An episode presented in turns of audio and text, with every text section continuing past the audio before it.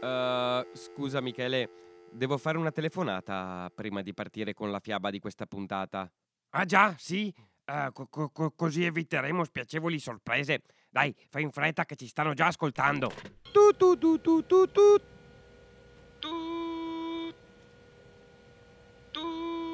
Uh, pronto? Capitan Mostarda? Sì, dimmi pure, ragazzo. Ma non sono un ragazzo, sono Nespolo Giullare. Allora dimmi pure, mestolo giullare. Mm, la prego, Capitan Mostarda, non mi faccia fare brutte figure che gli ascoltatori ci stanno già ascoltando. Scusami tanto, Trespolo, è che sono molto stanco perché ho passato l'intera mattinata a tenere compagnia alle tende da sole. Sai, soffrono di solitudine. Con tutto questo caldo poi non ne parliamo. Ah, non importa, capitano. Comunque sono Nespolo. E è tutto pronto per il piano? Certamente, Crespolo. Ho preparato ogni dettaglio. Domani invierò i miei uomini in missione in Etiopia con la scusa di guadagnarsi un posto al sole, così avrò la cameretta tutta libera Deborah arriverà per le 20, le cucinerò pane e tulipani con contorno di crisantemi fritti, sai, è fioriana. Poi guarderemo un film divertente tipo uh, Corazzata Podionski ed infine la inviterò nella mia cameretta per mostrarle la mia collezione di marmellate. Ma no, Capitan Mostarda, non questo piano, il piano di oggi, non di domani, non si ricorda? Il terribile Zitromax ha promesso che avrebbe utilizzato trucchi geniali e piani segreti per impedire questa fiaba! E noi gli avremmo preparato una bella sorpresa! Ah già, certo, sì, questo piano, già, è tutto pronto. Ho già schierato i miei uomini in formazione da ronco. Si sono travestiti da principesse, così non daranno nell'occhio. Appena arriverà Zetromax, caleranno la gabbia misteriosa che abbiamo costruito utilizzando la sequoia di 30 metri di Villarbasse. Così non riuscirà ad impedire questa fiaba. Ah, ottimo lavoro, capitano, ottimo lavoro. Io, Michele e tutti gli ascoltatori contiamo molto su di lei e sui suoi uomini. Passo e chiudo.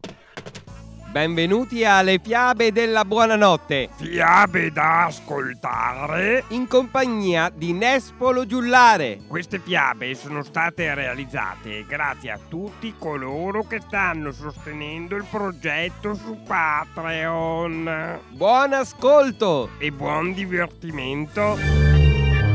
Ah, ah, ah, ah, ah. Sono terribile Zetromax. Ah, ah, ah, ah. Eccomi qua come promesso, con piani segreti e trucchi geniali. Ah, ah, ah. Così impedirò di raccontare fiaba di questa traccia. Ah, ah, ah, ah. Oh mamma mia, quante belle principesse sono presenti in questa fiaba! Ciao ragazzi, cosa ci fate informazione da Ronco? Marmellata di lamponi, soldati! Signor sì, signore! Forza, ragazzi, controlliamo nel manuale. Nome in codice marmellata di lamponi. Un, due, un, due, un, due. Ok, calare immediatamente la gabbia. Forza, ragazzi, caliamo immediatamente la gabbia. Un, due, un, due, un, due. Oh no, avete me catturato, no. Ah, ah, ah, ah, ah, ah, terribile Zitromax, sei caduto nel mio tranello. Ah, ah, ah, ah, e non riuscirai mai a liberarti da questa gabbia misteriosa. Ah, ah, ah, anche perché l'unico modo per liberarsi da questa gabbia misteriosa è rispondere a questa semplice domanda. Ah, ah, ah, ah. Ah, chi possiede ogni ricchezza? Ah, ah, ah, ah, tanto non lo sai. Ah, ah, ah. Ma Capitan Mostarda ha rivelato il tranello! Infatti io conosco già la soluzione. Ah, ah, ah, ah. Chi possiede ogni ricchezza? Facile. Paperon de Paperoni possiede ogni ricchezza. Ah, ah, ah, ah. Risposta sbagliata, terribile Zitromax. Tanto non indovinerai mai, perché la risposta è nascosta tra i segreti del tempo. Ah, ah. E comunque, per sicurezza, caro Nespolo, meglio partire con la fiaba. Vai, partiamo. I dodici fratelli, tratto dalla raccolta Le fiabe del focolare dei fratelli Grimm. C'era una volta un re e una regina che vivevano insieme in buona armonia e avevano dodici figli, tutti maschi. Allora il re disse alla moglie Se il tredicesimo figlio che tu metti al mondo è una femmina, i dodici maschi devono morire perché ella abbia grandi ricchezze e il regno tocchi a lei sola. E ordinò dodici bare già riempite di trucioli e in ognuna c'era un guancialino funebre. Le fece portare in una stanza chiusa a tutti. Poi diede la chiave alla regina e le comandò di non dir nulla a nessuno. Ma la madre passava l'intero giorno in grande tristezza e il figlio minore, che le era sempre accanto e che ella chiamava col nome biblico di Beniamino, le disse Cara mamma, perché sei così triste? Amor mio, non posso dirtelo, rispose la regina, ma egli non le diede requie finché ella andò ad aprire la stanza e gli mostrò le dodici bare già riempite di trucioli. Poi disse, mio carissimo Beniamino, queste bare le ha ordinate tuo padre per te e i tuoi undici fratelli, perché se io do alla luce una femmina, voi dovete tutti essere uccisi e seppelliti qui. E così dicendo piangeva, ma il figlio la consolò e disse, Non piangere, cara mamma, ci trarremo d'impiccio e ce ne andremo. ma ella disse, va nel bosco con i tuoi undici fratelli e uno stia sempre di guardia sull'albero più alto che troverete e osservi la torre qui nel castello. Se nascerà un maschietto, isserò una bandiera bianca e voi potrete ritornare. Se nascerà una femmina, isserò una bandiera rossa. E allora fuggirete più in fretta che potete e vi protegga il buon Dio. Ogni notte mi alzerò e pregherò per voi. D'inverno che possiate scaldarvi accanto al fuoco, d'estate che la rossura non vi faccia languire. Dopo aver ricevuto la sua benedizione, i figli andarono nel bosco. A turno facevano la guardia, stavano sulla quercia più alta e osservavano la torre. Dopo undici giorni il turno toccò a Beniamino ed egli vide che veniva esposta la bandiera, ma non era bianca, bensì rosso sangue, e annunciava che dovevano tutti morire. Quando i fratelli lo seppero, si infuriarono e dissero Grazie a una femmina dovremmo morire. Giuriamo di vendicarci. Quando troveremo una ragazza, scorrerà il suo sangue vermiglio. Poi entrarono nella foresta e proprio nel folto, dove era più buio, trovarono una minuscola casetta incantata che era vuota. Allora dissero: Abiteremo qui. E tu, Beniamino, che sei il minore e il più debole, non uscirai e baderai alla casa. Noi andremo a cercare da mangiare. Andavano nella foresta e uccidevano lepri, caprioli, uccelli e piccioni e ogni animale buono da mangiare. Li portavano a Beniamino che doveva cucinarli e il tempo non parve loro lungo. Intanto la bimba che la regina aveva partorito era cresciuta, era buona di cuore e bella di viso e aveva una stella d'oro in fronte. Una volta, durante il bucato generale, vide dodici camicie da uomo e domandò a sua madre: Di chi sono queste dodici camicie? non sono troppo piccole per il babbo? Allora la madre rispose col cuore grosso. Bimba mia cara, sono dei tuoi dodici fratelli. Dove sono i miei dodici fratelli? Non ne ho mai sentito parlare. Lo sai Dio dove sono? Errano per il mondo. Prese la fanciulla e le aprì la stanza e le mostrò le dodici bare coi trucioli e i guancialini funebri. Queste bare, disse, erano destinate ai tuoi fratelli ma essi sono fuggiti di nascosto prima che tu nascessi e le raccontò quel che era accaduto. Allora la fanciulla disse Cara mamma, non piangere, andrò a cercare i miei fratelli.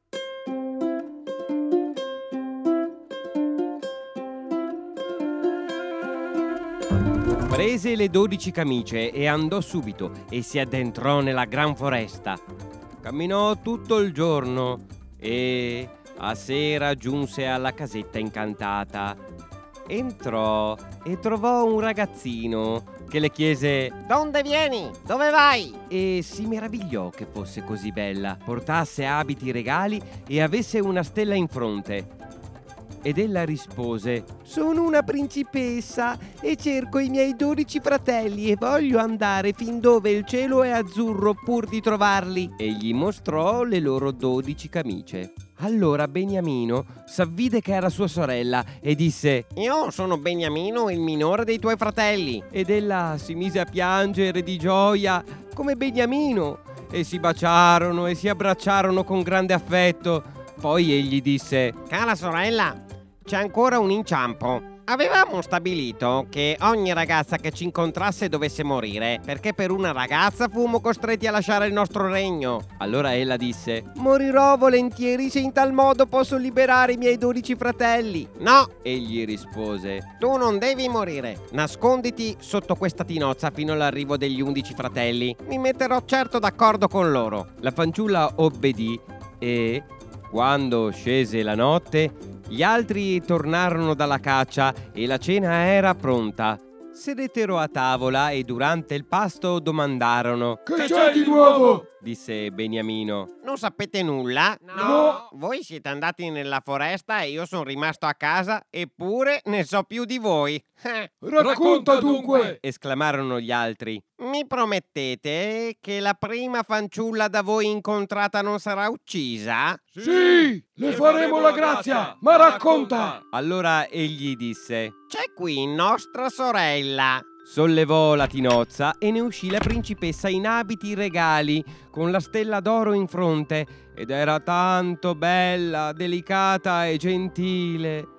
Tutti se ne rallegrarono, le saltarono al collo, la baciarono e l'amarono con tutto il cuore.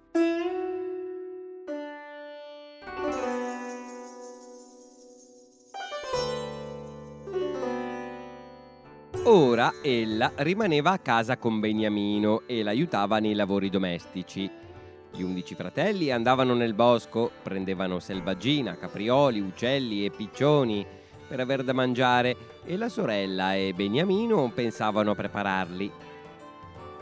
Ella cercava la legna per cuocere, le erbe per la verdura e metteva le pentole sul fuoco sicché la cena era sempre pronta quando gli undici tornavano a casa. Inoltre teneva in ordine la casetta e preparava i lettini con biancheria ben pulita.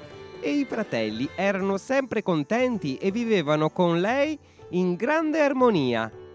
Per un po' di tempo i due che restavano a casa prepararono ottimi pasti e quando erano tutti riuniti sedevano, mangiavano, bevevano ed erano felici ma alla casetta incantata era annesso un minuscolo giardino dove erano cresciuti dodici gigli, che si chiamano anche fiori di Sant'Antonio.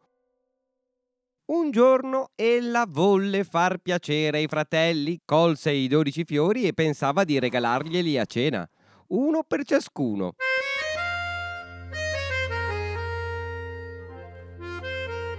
Ma appena colti i fiori, ecco i dodici fratelli trasformarsi in dodici corvi e volar via per la foresta.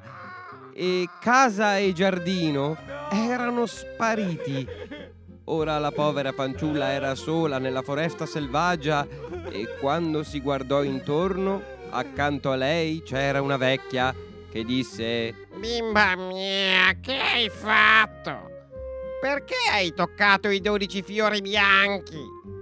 Erano i tuoi fratelli, che ora sono trasformati in corvi per sempre. La fanciulla disse piangendo Non c'è nessun mezzo per liberarli. No, non ce n'è uno che in tutto il mondo. Ma è così difficile che non li libererai perché devi essere muta per sette anni. Non devi parlare né ridere e se dici una sola parola e manca soltanto un'ora ai sette anni, tutto è vano e i tuoi fratelli saranno uccisi da quella tua sola parola. E la fanciulla disse in cuor suo So di certo che libererò i miei fratelli. Andò a cercare un albero alto e ci si arrampicò e lassù filava e non parlava né rideva.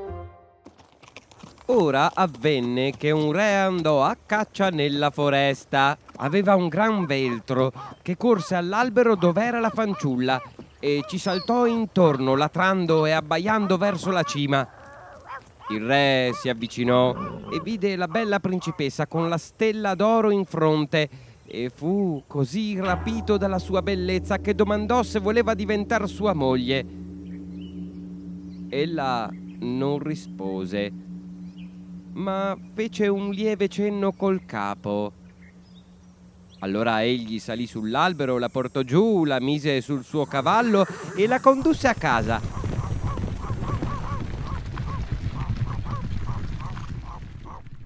Le nozze furono celebrate con gran pompa e tripudio, ma la sposa non parlava e non rideva. Vissero insieme felici per un paio d'anni, ma poi la madre del re, una donna cattiva, cominciò a calunniare la giovane regina e disse al figlio È una volgare accattona quella che ti sei portato in casa. Chissà che tiri scellerati combina di nascosto. Se è muta e non può parlare, potrebbe almeno ridere. Ma chi non ride ha cattiva coscienza.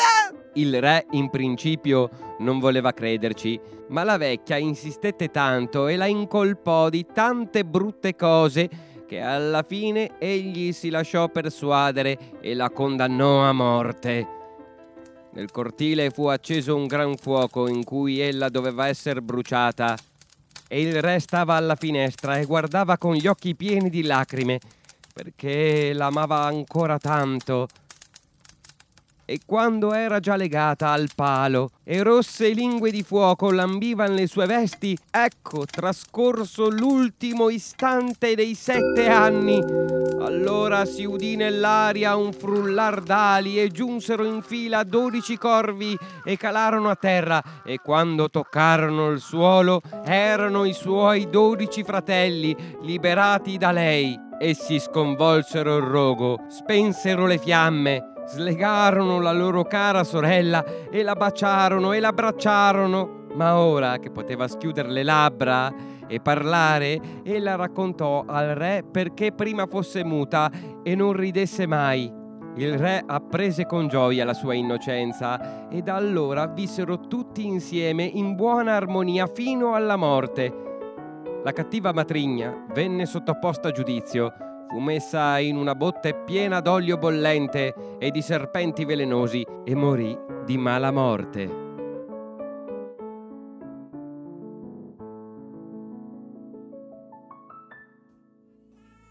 E questa era la fiaba che abbiamo preparato per voi. E se vi è piaciuta e se vi siete divertiti, vi invitiamo a sostenere il progetto su Patreon. Troverete nel dettaglio tutte le info sul sito www.nespologiullare.it. Non farti scappare questa occasione e sostieni il progetto che ci darà modo di produrre altre fiabe. Ma sostenendo il progetto puoi anche trovare del materiale esclusivo di riflessione e approfondimento su alcune fiabe. Lo trovi proprio su Patreon. Ciao a tutti!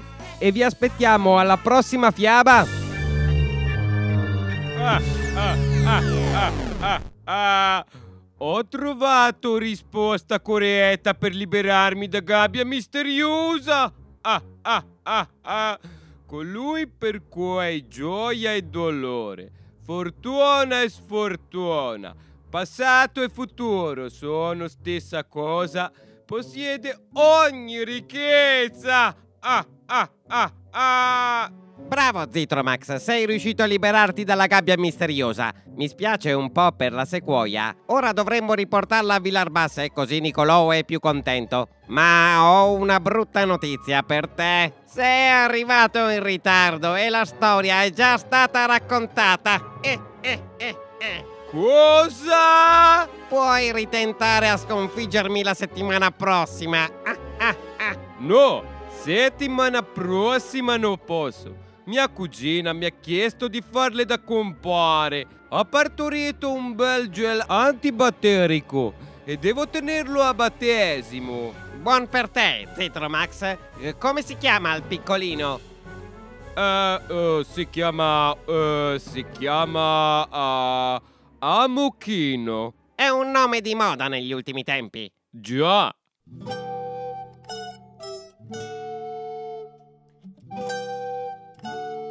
Nespololo giullare Giullare di corte dal 1114.